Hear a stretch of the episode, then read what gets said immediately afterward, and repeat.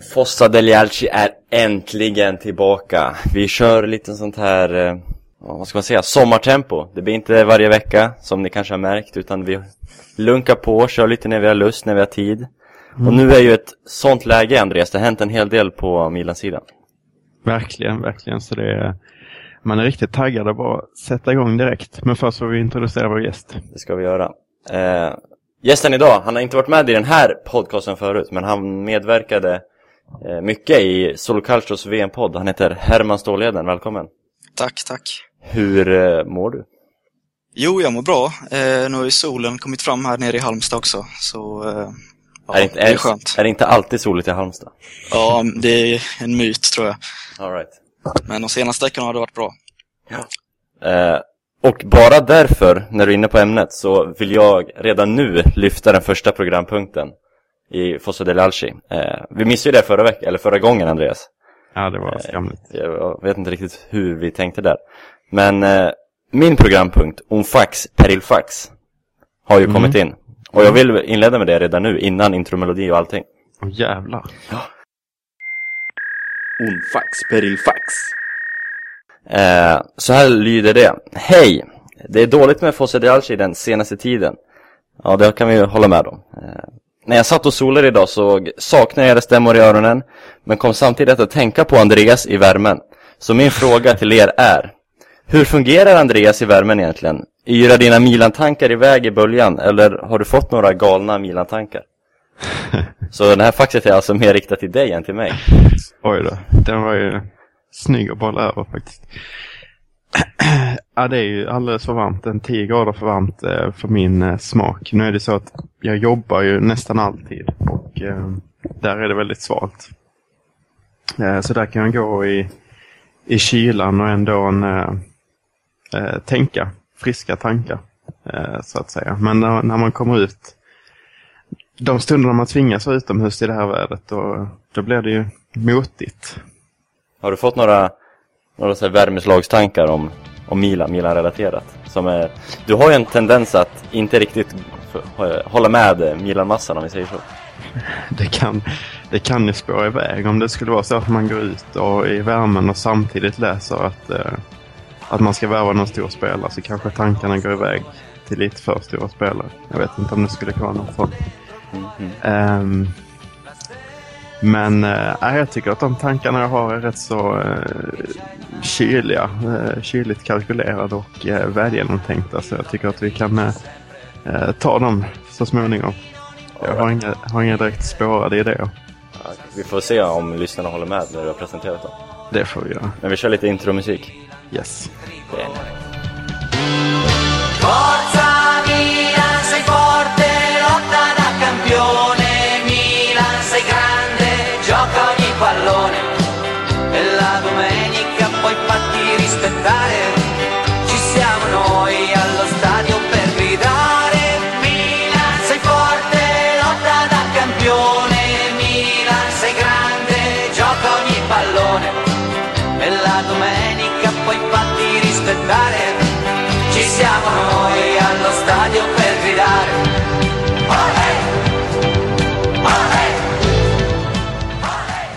Vi börjar väl det här avsnittet med att prata Mercato. Jag tror det kommer att vara ett genomgående tema eh, genom hela podcasten.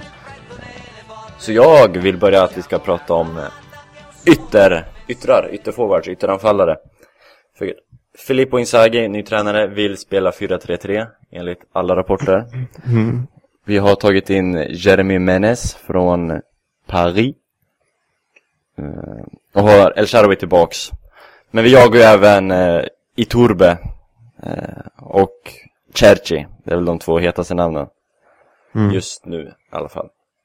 Hur tänker du på ytter, ytterfrågan Andreas? Är det, är det rätt att det prioriteras så högt? Alltså, jag tycker att du kan börja på den bollen eftersom du vill ta upp den för jag kanske sågar den rätt right. så tidigt. Okej, okay, då börjar jag. Eh, jag tycker inte att yttrar borde vara sån hög prioritet i nuläget. Tittar vi på vårt inne mitt fält skulle jag mycket hellre säga att vi värvade till det istället. I nu, nuläget ser du, kommer vi starta med Pauli, Montari, de Jong eller något. Mm. Det är ju inte jättehett om man till exempel jämför med Inter som i nuläget har Kovacic, en via, eller en vila och eh, Hernanes. Mm. Det, det luktar ju, det låter lite hetare i mina öron. Eh, Så yttrar, vi har El Shaarawy, vi har Menes. Eh, Vi har en Balotelli som kan spela på kanten. Mm. Eh, Så visst, det kanske behövs en till ytter, men eh, en innermittfältare för, vi, har, vi har också en uh, Niang som, eh, vi har Niang tillbaks. Ska vi- som vill visa vad han går för. Ja. Och nu tappar jag där, men Honda, var listade honom då?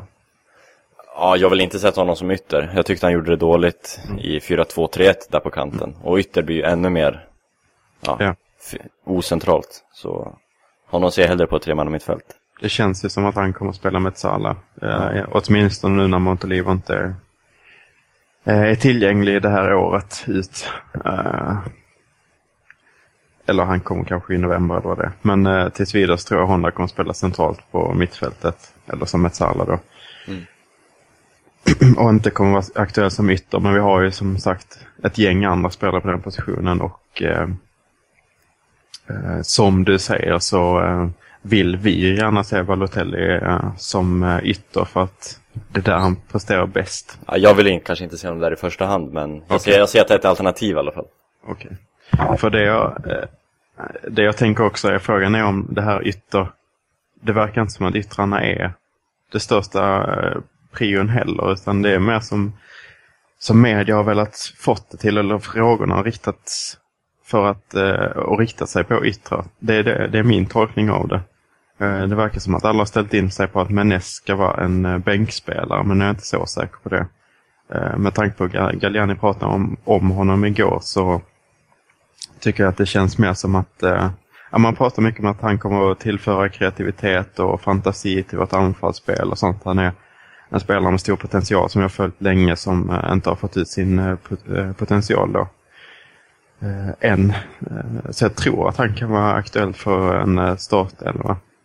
Eh, Sam, samtidigt är ju inte Menes någon garanti på något sätt. nej. Men jag tycker också att det är en bra värvning eftersom han kommer gratis.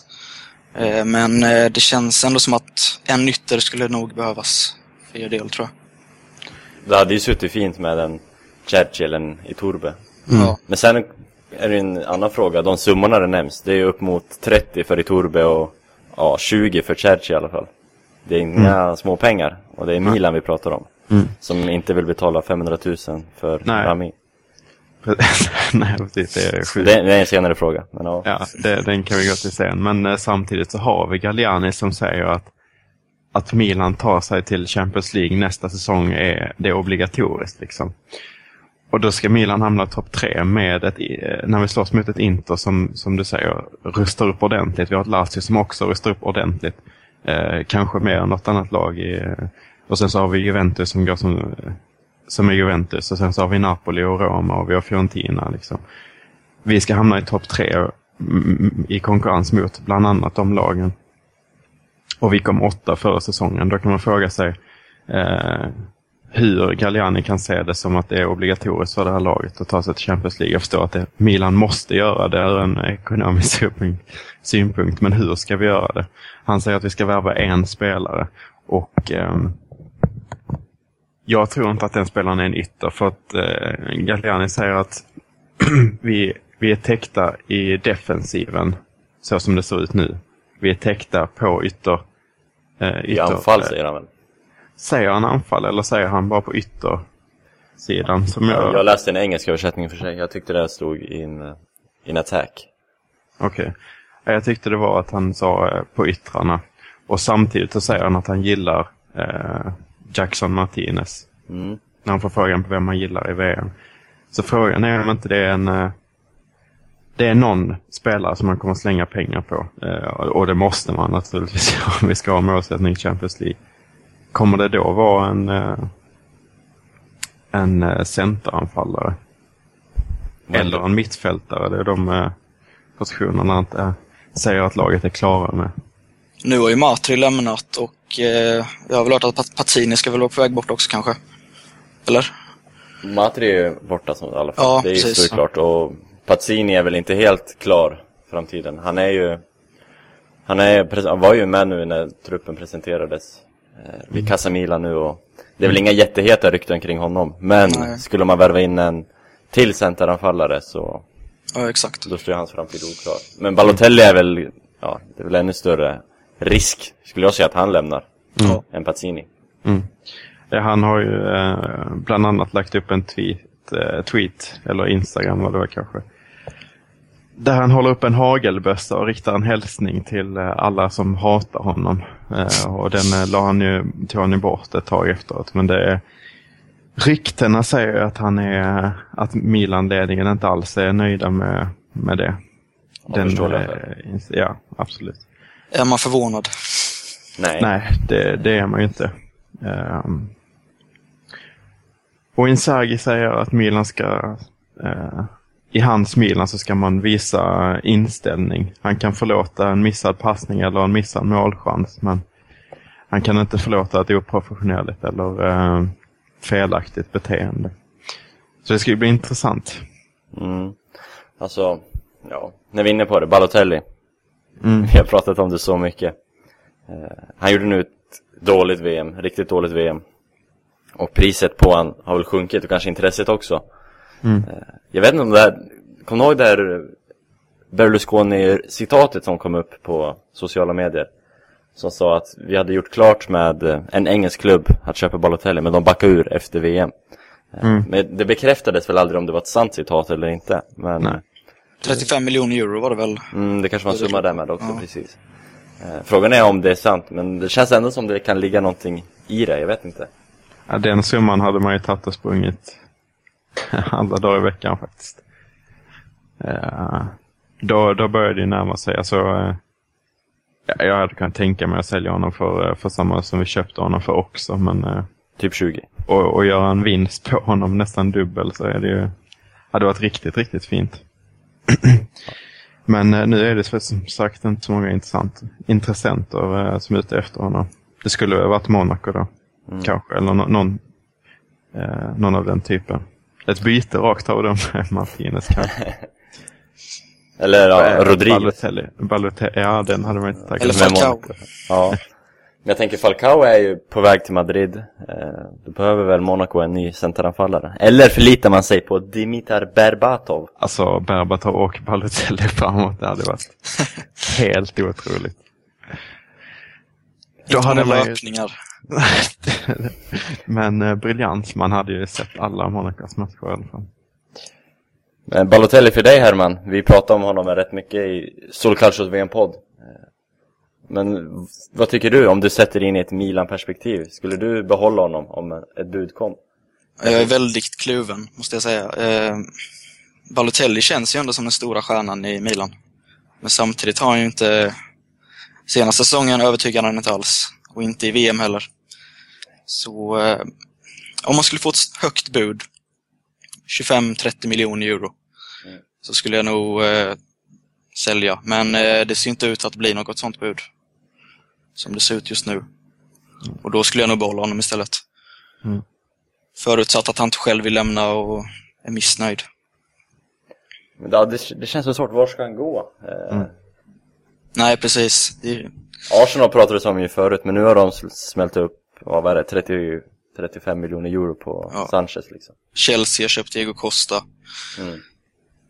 Paris har både Zlatan och Cavani. Ja, Real Madrid känns inte som Balotellis destination. nej. Där ryktas det om Falcao. Ja, precis. Ja, är svår. Barcelona har köpt Suarez och det skulle jag ändå inte kunna tänka mig att Barcelona skulle gå för Balotelli, men ja. Nej. Och Italien flyttar han sig väl inte i direkt. Det pratades, Då- ju, pratades ju om att, eh, var det, Ra Raiola skulle köpa ut Precis. Balotelli och sen låna ut honom till Juventus, eller vad var det? Ja, den var ju rätt stökig den, det ryktet. Juve skulle väl få en helt gratis då, som jag förstod det. Ja. Men Conte vill inte ha honom, enligt uppgifter. Eller de Och spelarna i spelarna, precis. Barzagli och Bonucci sägs ju inte vilja ha honom. Nej, och ni har ju andra anfallare på ingång, Morata. Ja, Jag tänkte vi skulle prata lite Juve Mercato senare. okej. Alltså man kan ju förstå... eh, Alltså man börjar bli trött på Balotelli så som han uppför sig och så som han uppfört sig i VM. Eh, han beter sig som ett barn liksom när han så... Ja, nu har jag, nu har jag liksom eh, inte slagit någon spelare eller jag har inte gjort någonting dumt så.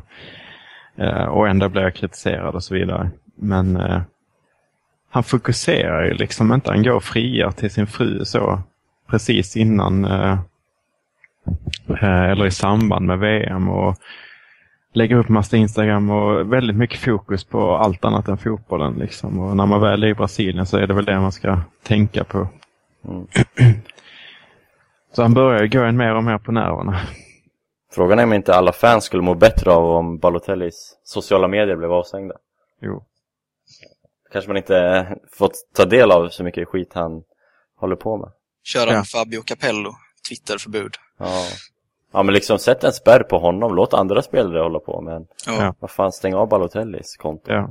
Nej men det hade nog gynnat alla faktiskt. För slipper man se de där tweeten på This is the end klockan tre på morgonen efter att eh, Milan-kurvan har protesterat mot eh, insatsen mot Parma. Liksom. Mm. Vad betyder det där liksom? Så hänvisar han till att det är något lyrics eller vad det var. Ja.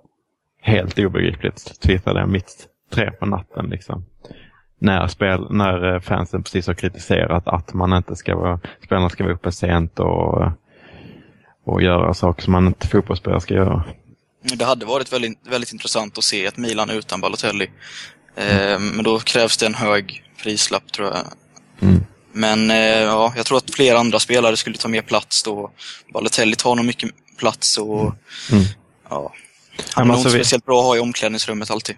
Vi hade ju en stjärna innan Balotelli kom och det var El Shaarawy. Liksom. Mm. Då var han, eh, El Shaarawy verkligen en stjärna så att jag ser inte att det, vi är inte helt tumma på, på eh, potentiella storspelare liksom om Balotelli lämnar. Vad tror ni om El Shaarawy då, kommande säsong? Det såg ju väldigt lovande ut de få minuterna han fick nu i slutet av förra säsongen. Ja. Eh, Det var jättebra verkligen. Han, det här i slutet, innan han blev skadad så gick det ju inte alls bra, måste man ju säga. Han var ju tappad bollar och hade ingen spelförståelse och sprang rakt in i första bästa försvarare. Men nu efter skadan, det var ju när han hoppade in och spelade liksom en kvart, 20 minuter. Han var ju bäst på, bäst på plan när han spelade. Tycker jag. Han var, det var imponerande verkligen. Det är ju värt att nämna när vi, när vi pratar ytterförstärkningar till Milan att El Shaarawy är ju i princip som, som ett nyförvärv. Mm. Med tanke på hans skadebekymmer förra säsongen. Låter som ett Galliani-citat. ja. Men visst, det, det ligger någonting i det, absolut.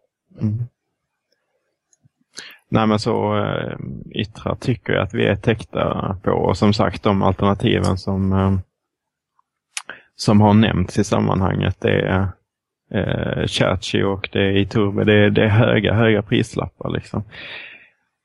Jag kan tänka mig att eh, får man ett reapris för eh, Lamela som jag har twittrat om så, eh, så kan jag tänka mig att man eh, så kan jag tänka mig att vi hugger på det för att eh, det är en spelare som jag eh, håller väldigt högt som inte alls har levererat i, i Tottenham. Han har varit Men, spårlöst försvunnen i Tottenham. Ingen vet Ja. ju var han är. Nej, Alltså, men, fansen. Det är, om en snabb parentes, han... De twittrar ju bilder och Instagram och allting, men Lamela syns aldrig. Han är alltid borta. Ingen vet vad Lamela är. Ja. Man ska inte glömma vilken fin säsong han hade i Roma innan han tog Exakt. eh, flyttlasset till eh, Tottenham. exakt, då var liksom eh, han i Roma var minst lika bra som El Shaarawy i Milan. Mm. Eh, liknande spelare liksom och honom och El Shaarawy på varsin kant liksom. Det kan bli riktigt, riktigt bra. och som sagt, han eh, har inte alls trivts i England. Eh, men jag tror inte att det är så att han inte klarar en press. För han har ändå gått in i Roma och innan han var i Roma så var han i, i eh, River Plate och liksom bar det laget på sina axlar. Liksom. Eh, ett lag som liksom var nere i nedflyttning och allting. Liksom. Åkte inte de ut den säsongen han var där? Jag för mig det, alltså, men Jo. han hyllades ändå för det var inte Jo. hans ansvar tyckte fansen, utan det var de Exakt. rutinerade spelarna. Exakt, och har man klarat den pressen liksom, så klarar man väl att spela i en stor klubb i Europa också. Eh, De fansen är ju ännu hetare liksom och en sån storklubb med en sån eh, stolthet liksom som håller på att åka ur och han ändå klarar den pressen, då klarar han allt. Jag tror inte att det handlar om det i England utan han trivs inte i England som många sydeuropeer eh, sydamerikaner inte gör. Liksom, utan Italien påminner mycket mer om Argentina än vad England gör naturligtvis. Eh, så att eh, visst, Milano är mer som norra Europa än, eh, än Rom, men eh, tror han trivs om han kommer hem till Italien igen. Ja, intressant. Och, och Tottenham som sagt, han har inte levererat alls där och de har väldigt många spelare på den positionen. Och de har inte levererat eh, som klubb heller så att kanske att man kan få ett reapris där. Det ska ju sägas att eh, Tottenham har ny tränare också nu, Pochettino. Mm. Han är ju eh, argentinare också, så kanske att han får chansen nu. Det är sant. Eh, och fansen har väl frågat, när det var den här Casa Milan-träffen, så läste jag att fansen skrek efter Lamela mot Galliani.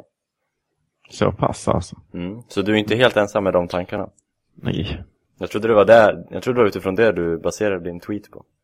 Aha, nej du vet. Den här, eh, den här har jag jobbat med sedan i sen eh, många månader tillbaks. Och sen är det en massa italienare som slö, alltså, levererar den innan dig, muntligt.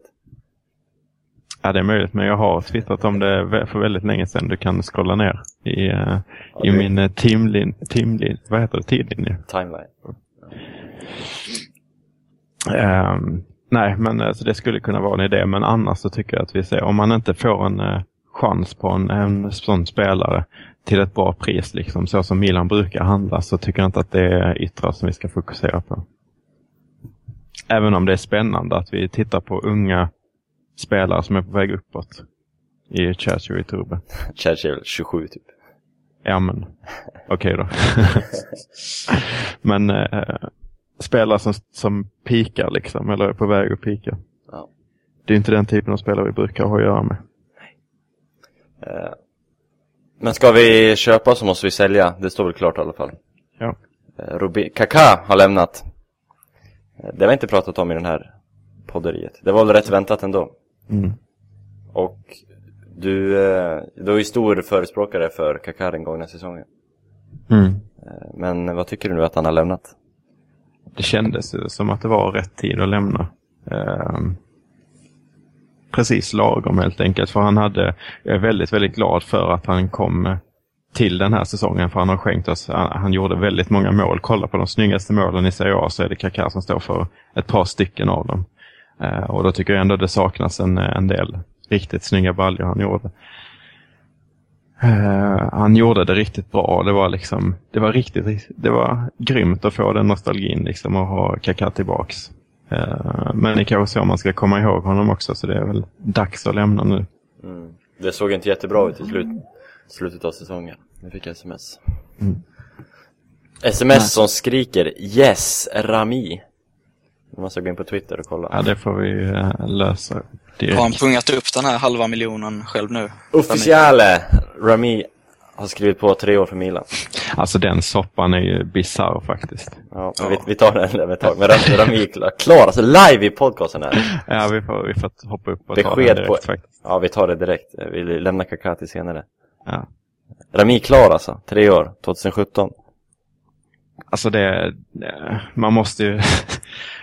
Ja, var ska man börja egentligen? Hans, eh, hans twittrande liksom har varit helt obegripligt. Först så säger han det, först så tackar han alla i Milan för den här tiden, men nu måste han återvända till Valencia. Tar bort den tweeten på några sekunder och sen så skriver han vi får se. och sen så eh, kommer då det här, nu är det klart för han har själv pungat upp en halv miljon i mellanskillnad. Sen kommer det att Valencia nu vill ha pengarna direkt eh, och inte i så tre avbetalningar som de har kommit överens om tidigare. Och det handlar då om fyra miljoner, eh, vad det nu var. 4,25 eller vad det något sånt. Mm. Ja, det var Milan hade bjudit 3,75 och de vill ha Ja. 4,25. Ja. Ja. Och de vill då ha det direkt och inte i avbetalningar. Det är ju inga stora pengar det handlar om. Eh, och då så twittrar eh, eh, Rami igen. Jaha, vad, vad är det som händer egentligen? Nu, måste jag, nu tvingas jag tillbaks till, eh, till eh, Valencia att träna där. Det här är väldigt komplicerat, skriver han. Och nu kommer det här då. Så det har varit komplicerat. Men det är skönt att det löste sig. Mm. Den är... eh, Det, men det, man är ju, har ju varit pinsamt som milanista, tycker jag. Ja. Ja. Eh, Agerandet från ja, Galliani från Milan. Eh, Det är väl Bronzetti som har skött den där förhandlingarna. Men det är väl på order från Galliani kan jag gissa. Ja. Men Rami verkar glad i alla fall. Han skriker official på Twitter och gör massa röd, svart, röd, svart, röd, svart, röd, svart tecken på Twitter. Ja, han har jobbat dem rätt mycket nu senast. Men rent taktiskt då? Är inte Rami och Alex lite för lika varandra?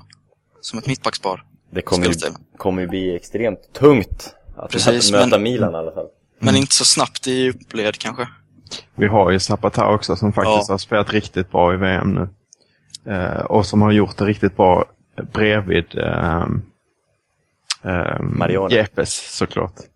Den fantastiska Jepes. Men frågan är om Rami och Alex eh, ska spela tillsammans. Mm, Det kanske man inte ska göra, men... Nej. men eh, Det kan ju bli en sån övning att man roterar på de tre. Mexes är kvar också, så han kommer säkert få spela också. Ja. Så det blir, jag, skulle, jag skulle kunna, i nuläget så skulle jag säga att det blir ett, ett scenario som det såg ut ungefär förra säsongen. Då hade vi ingen fast mittbacksduo eh, under hela, hela säsongen, utan det, var, det byttes ganska friskt faktiskt. Mm. Och rätt mycket beroende på motstånd. Mm. Och det kanske inte är optimalt egentligen, men Ja, jag skulle säga sätt Rami och Alex som egentligen ordinarie. Eh, möter vi ett lag med riktigt snabba, snabba anfallare så släng in Zapata istället. Det var också på högt insaga vi står med backlinjen. Mm. Men vi vet inte riktigt det. Jag har inte kollat hans primavera tillräckligt mycket. Eller så vet man inte hur han tänker kring det. Eh, men står man med en hög backlinje så är det klart att jag hade velat ha Zapata i en uh, startelva där. Eh, men eh, man Men Rami- ändå- Ram- Rami för det Mm, priset vad det tycker jag ändå är, är bra. Ja, definitivt. Eh, Så att eh, ja, han känns, eh, det känns intressant ändå. Vi har ju faktiskt inte Ska vi ta det i samband med mittbacksdiskussionen? För det har ändå lite med det att göra. är ju den här um, tränaren som man har plockat in. Det nämnde vi i förra avsnittet. Uh, frisparks eller eh, fasta situationer specialisten som varit hos Fiorentina innan. Eh, han är ju klar och ehm, det i sig kan betyda väldigt mycket. Eh, för vi har släppt in väldigt mycket på hörnor och vi har gjort väldigt lite framåt. Eh, så det kan ju betyda många poäng i sig. Men eh, Alex och Rami är liksom spelare som också kan göra det på hörnor. Så att ja, det, är, det är någonting som vi kommer att förbättra till nästa säsong. Det är jag tämligen säker på. Milan, Milan corre va, più nessuno ti fermerà.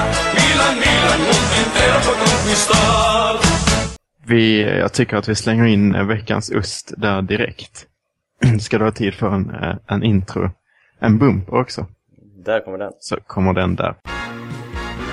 Veckans ost. Eh, det är, oavsett vad jag hade tänkt innan programmet så kan jag inte annat än slänga upp en eh, camembert nu. Det är den första franska osten jag kommer få. En eh, hyllning till Rami helt enkelt. Som blev klar i, eh, i ehm, eh, inspelande avsnitt. Typ fem minuter sedan. Precis. Jag försökte hitta en ost från Bastia där han är född och eh, på tillhörande ö där, men det är Korsika, men jag kom inte på någon snabbt. Så det fick bli camembert, men det är inte en, eh, en helt toastost det heller. Rami är alltså född på Korsika. Mm. Där har man ju spenderat en, en vecka av sitt liv. Det är en bra ö. Det är Det en fin förklarar mycket. Förklarar mycket. Jag och Rami, vi har ju lite liknande drag. Nej, men det är en fransk ost alltså som blir veckans ost. Ja, jag, jag ser inte något annat alternativ. Och diskussionen om osten så var ju innan pumpen. Ja, ja. bra. Eh, näst på, på listan. Eh, jag vet inte, såg ni det med eh, Gazettan publicerar ju säsongens sämsta elva eh, för icke-italienare. Ja, jag noterar det. Friberg. Ja, Friberg var med. Erik Friberg var med. Eh, men eftersom det är Milan-podd så det var det ju både Konstant! Constant och Gabriel. Eh, Gabriel kan vi inte kanske riktigt köpa, jag vet inte. Men Constant var den eh, spelare i, i det laget som hade gjort flest matcher. De här, det var ju några, fem matcher vad var eh, kravet för att få vara med i den där elvan. Minst fem matcher. Så det var några som låg där på 5-6, någon på 10. Men Mm. Konstant gjorde ju 20 matcher. 20. Vilket som nästan får ses som ordinarie vänsterback. Mm. Eh, Ja, så alltså, det vill komma in på ytterbackar. Eh, Det sägs idag att Inzaghi ska ha frågat om Criscito. Denna italienare som väl ryktats till varenda italiensk storklubb de senaste åren. Sen han lämnade Italien i princip. Mm. Men hur var det, nu har jag faktiskt inte koll, men hur är det med Darmian? Hade inte han ett kontrakt som höll på att löpa ut eller? Det var rena eh, lögner kanske. Jag vet inte, det kanske är önsketänkande. Det är Ja. klart några rykten om honom. Eh, alls väl? Till någon klubb, eller? Det var, li- det var lite Juventus. snack tidigt om, eh, om Milan också. Han är ju faktiskt eh, första diva-klubb, precis som alla andra ytterbackar i det italienska landslaget. Han har kontrakt till 2017, så det var nog lögner. Okej. Okej. Men Juventus var väl också intresserade i början där? Ja, precis. Ehm, det var ju där efter VM-succén. Inte för Italiens del, men för Darmians del. Men eh, jag tror prislappen var ganska hög. Jo, det är klart, den 10 miljoner euro i alla fall. steg väl rejält under mästerskapet. Ja, och det är farligt att köpa spelare som har gjort succé i VM. Ja, visst, han gjorde en bra säsong i Torino också, men prislappen stö- steg ju ändå rejält efter de Precis, matcherna i för, ja. för klubbar som Milan så känns det inte som att det är VM-spelare man ska köpa i första Nej. laget. Utan man försöker hitta någonting annat. Överlåta VM-spelarna till Real Madrid och Barcelona. Vi pratade ju om det i, nu i pausen, eh, att jag kommer att tänka på det, Marco Motta eh, gjorde väl, han kanske inte gjort ett VM, men han gjorde ju en, en riktigt bra säsong när ni köpte honom va? Innan det. Ja, precis. Han var väl eh, kapten i u landslaget också, tror jag. Mm. Så han var ju lovande en gång i tiden. Och sen eh, har ni varit fast med honom och han har sugit pengar ur din klubb. Ja, som eh, många andra. Vi var inne på ett par innan. Jaquinta och Amauri. Bland annat. Men, eh, ja, jag vet Nu, inte nu, riktigt. nu säger jag inte att, att en Darmian skulle bli så, men Nej, risken kanske finns ändå. På något vis. ja. Ja, men oavsett så ska man hitta värde i det man köper och eh, det är svårt att hitta värde när alla har sett det i ett VM. Liksom. Det är ett stort eh, skyltfönster. Ja, men Krishito, jag kommer tillbaka till det. Eh, personligen så känns det ju som eh, en dyr investering. Eh, även om kanske övergångssumman inte blir jättehög. Men han sitter på 3 miljoner euro, vill jag minnas, i Zenit om året. Och det är väl ingen ytterback i Italien som tjänar så mycket. Frågan är om man inte kan tänka sig trappa ner den där eh, nu. Spalletti är väl inte kvar och eh, det italienska liksom eh, försvinner lite från Ryssland och det är kallt och grejer. Då kan man väl tänka sig eh, ett hack ner i lön för att komma tillbaks. men, ehm, men det är klart. Då tycker jag att, eh, alltså Christer kan man eh, plocka tillbaks men då ska man plocka, eller skicka ifrån sig Abate. Om man kan få det i någon slags rakt av. Eh, Ja, eh, Precis. Alltså, Zenit var väl ute efter Abate, har jag hört. Ja, och PSG framförallt. Zlatan gillar ju Abate av någon anledning så jag tror han trycker på rätt ordentligt. Eh, han, han vill väl inte ha inlägg, uh, Zlatan helt enkelt. För att, eh, Uh, nej men de kommer bra överens utanför planen och sånt och det känns rätt så tydligt att det är Zlatan som vill ha Abate till, uh, till eh, uh, PSG. Men de är ju uppenbarligen intresserade. Då kan man ju, kan, om man kan få uh, ungefär lika mycket ut från Abate som man plockar in Kishito för så är det ju såklart en bra deal. Mm. Eh, ett annat namn, som inte jag kommer kunna uttala rätt nu, men det är ju kroaten Vrsalko. Eh, som gjorde det bra i VM, även han. Mm. Och som eh, vi var, det sades att vi var klara för honom i princip. Eller med honom, att Milan gjort klart med honom. I någon Mm. form av byte där med Matri. Mm. Men det blev icke av. Och Galliani förnekade väl det. Även om Kroatens agent har sagt att det förhandlas fortfarande. Så den är rätt intressant. Han var ju bra i VM Mm. Och i Genoa. och i Genoa, ska sägas. Det är också en ytterback. Så jag, menar, jag tror nästan den är troligare än Krishito. Ja, jag håller med. Eh, inte minst med tanke på eh, hur mycket affärer det har skett mellan Genoa och Milan de senaste säsongerna. Mm. Ja, vi får se. Eh, för ytterbacks behöver ju konstant... Emanuelsson har lämnat konstant eh, är där, där han är och säsongens sämsta elva och så vidare. Och Abate är iskall och då står vi kvar med De Chilio som inte riktigt har tagit det klivet man kanske väntar sig. Så ytterbackspos eller ytterbackspositionen är ju inte bra den heller, tyvärr. Ja, sen har vi Albert Tatsi som kan eh, Han glömde jag. vik- vikariera på den platsen också. Han är tillbaks från Hellas. Han har ju trots allt spelat helt okej liksom i Hellas. Han spelade väl ungefär hälften av matcherna, Ja. tror jag. Han gjorde det bra, jag pratade med han, eh, Johan Stistrup heter han va? Mm. Hellas-supporten, en av få i Sverige. Eh, Han sa ju det att Albertazzi var bra på hösten.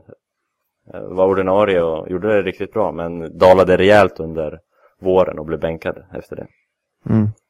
Men Milan kanske behöver lite bra höstspelare. Vi har ju många bra vårspelare i laget. Så.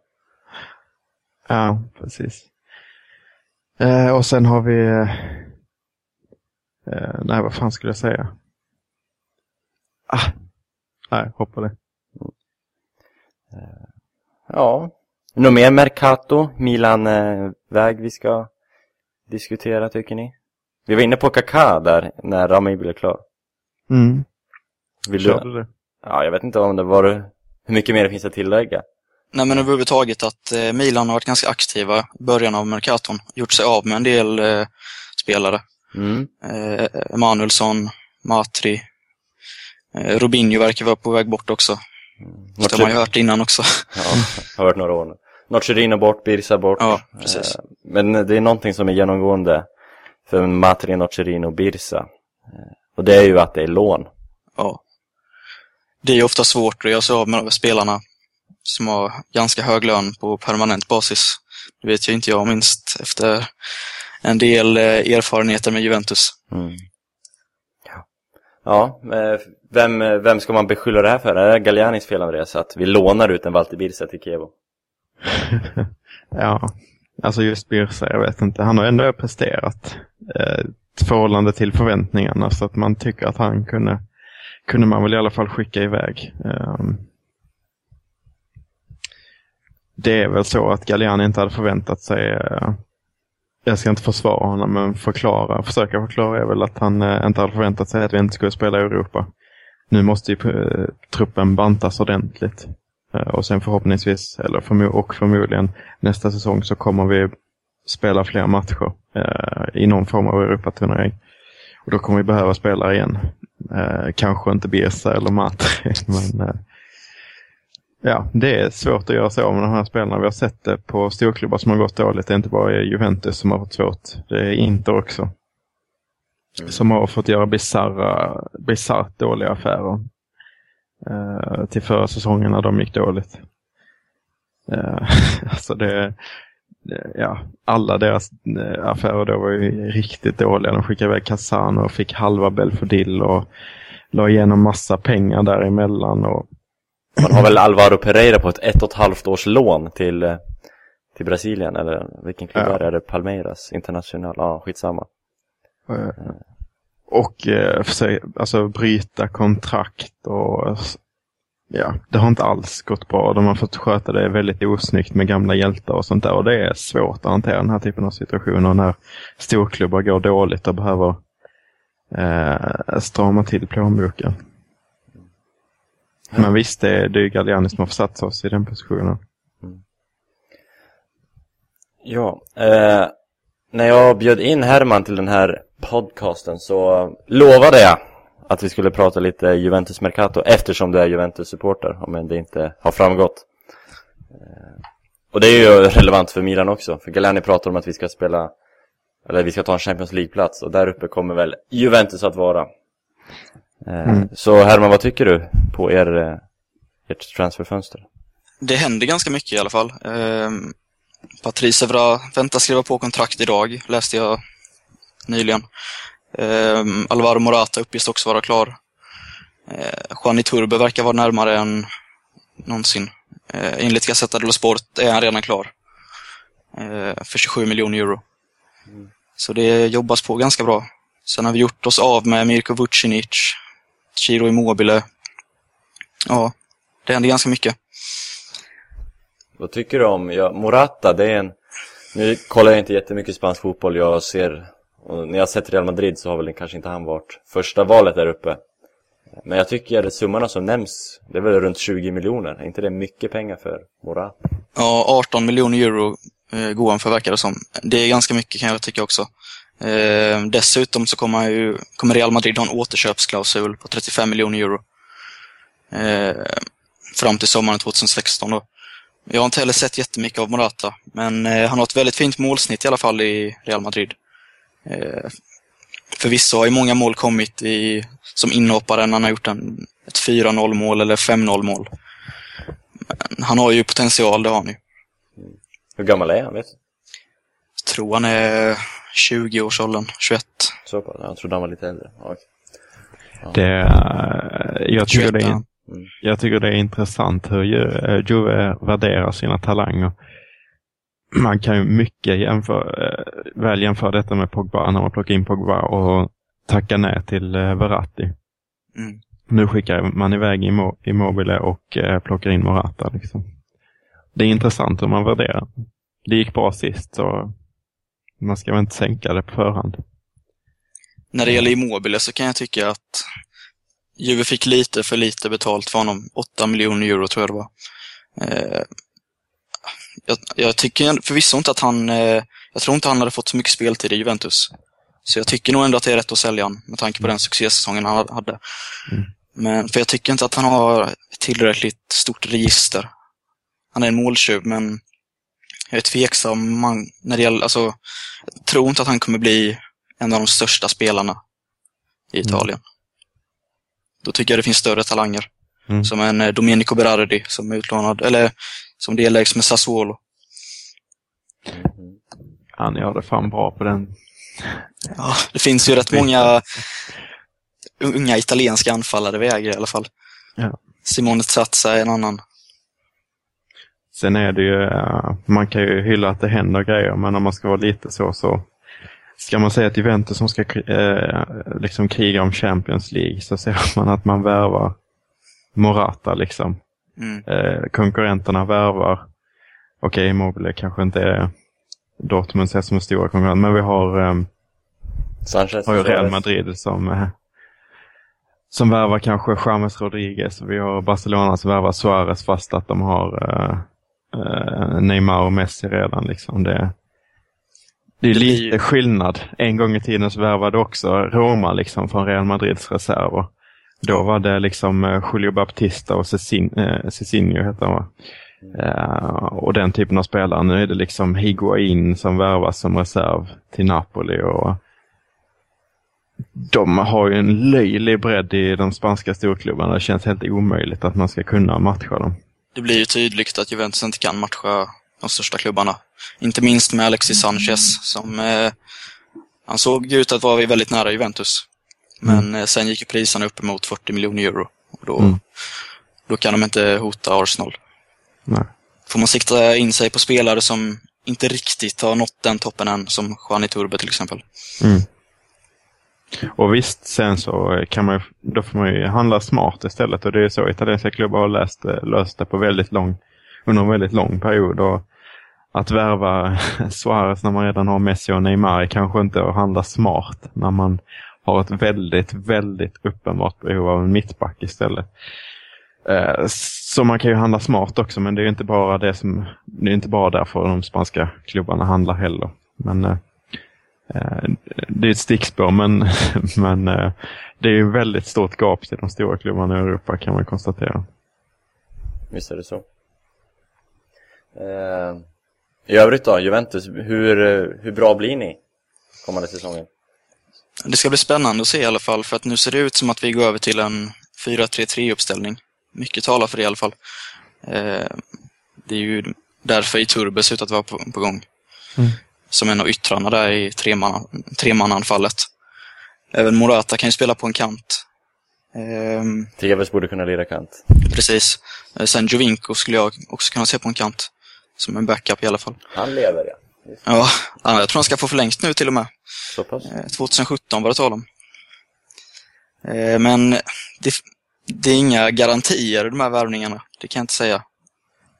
Eh, Det är ingen Alexis Sanchez vi får som hade varit en garanti. Men eh, jag tycker det ser spännande ut. Det, känns som det är första gången på länge som man satsar hårt på unga spelare. Mm. Innan har det varit TVs, eh, Llorente. Nu lägger man ut mycket pengar på eh, unga spelare som i Turbo och Morata. Mm. Så det är svårt att säga, men eh, tycker ändå det ser intressant ut. Ser du något lag som kan hota er i ligan? Egentligen inte just nu, men eh, Roma har något intressant på gång tycker jag. Eh, man var bra redan förra säsongen och nu har man breddat truppen inför Emma- Champions League. Emanuelsson liksom. Mm. Ja. Nej, men ändå, man har ändå breddat truppen med rutinerade spelare som Keita, Seydou Keita och eh, Ashley Cole. Så, eh, men det är ändå spelare som har Champions League-rutin. Mm. Så det är väl de som ska kunna hota i eh, Serie A, tror jag. Sen får vi se vad Napoli gör. De har inte varit så aktiva än. Men de har mycket pengar. Alltså, ja, Mitchu. Men visst, jag tycker att eh, Benitez med de värvningarna han gjort tidigare förtjänar en chans. Men eh, Mitchu vet jag inte om man Nej. ska ha som eh, vice in. Men som sagt, Han är väl bättre än Duvan Zapata. ja, det mesta är ju det. Men eh, ja, han har förtjänat en chans så att jag ska inte säga något, kritisera honom för, han, för den värvningen. Bra, bra. Klockan tickar. Jag är nöjd med avsnitt 77. Något mer ni vill prata om? Oh. Ska vi lägga locket på? Ja, det tycker jag vi kan göra kanske. Vi kan väl vara nöjda där. Ni, ni hör ju hur välplanerade våra avsnitt är. Det är inga, inga manus direkt eh, vi har att jobba med. Men bra! Eh, tack Herman för, för din medverkan. Tack så mycket. Och vi hoppas vi får höra mer av dig i den här älgpodden i, när säsongen drar igång. Ja, det hoppas jag också. Vi möter Började ju på Svenska fans en gång i tiden, så kul att vara tillbaka. Precis. Och vi, eh, vi möter ju ditt Juventus två gånger dessvärre under säsongen. Så vi ska nog kunna trycka in dig minst en gång, kan jag lova. Det hoppas jag. Eh, Andreas, vi, eh, nu säger vi inget när vi spelar in nästa avsnitt, men vi ser, vi hörs. Helt enkelt. Det gör vi. Det gör vi. Och nu är ju värmen på väg bort, delvis i alla fall. Skönt, skönt att höra. Det har jag faktiskt inte koll på. Men eh, det låter ju fantastiskt. Sjuke jävel. Bra, eh, tack för att du har lyssnat. Twitter, Facebook, eh, jag håller på att säga, där har vi inget, men Twitter och kommentarsfältet finner ni oss på. Och mailen också, fossadelialci at gmail.com. Eh, skicka gärna in eh, fax till omfaxperiodfax. så, så diskuterar vi det. Jag ska säga att det, jag tror inte jag sa det, men eh, det var ju Stefan som hade skrivit eh, veckans brev. Jag tror han har skrivit ett fax förut också faktiskt. Så det får vi tacka för. Flitigt. Flitigt, flitigt. Eh, vi hörs när vi hörs. Ha det bra och trevlig sommar. Ajöken. Ciao. Ah, Ajöken, ciao.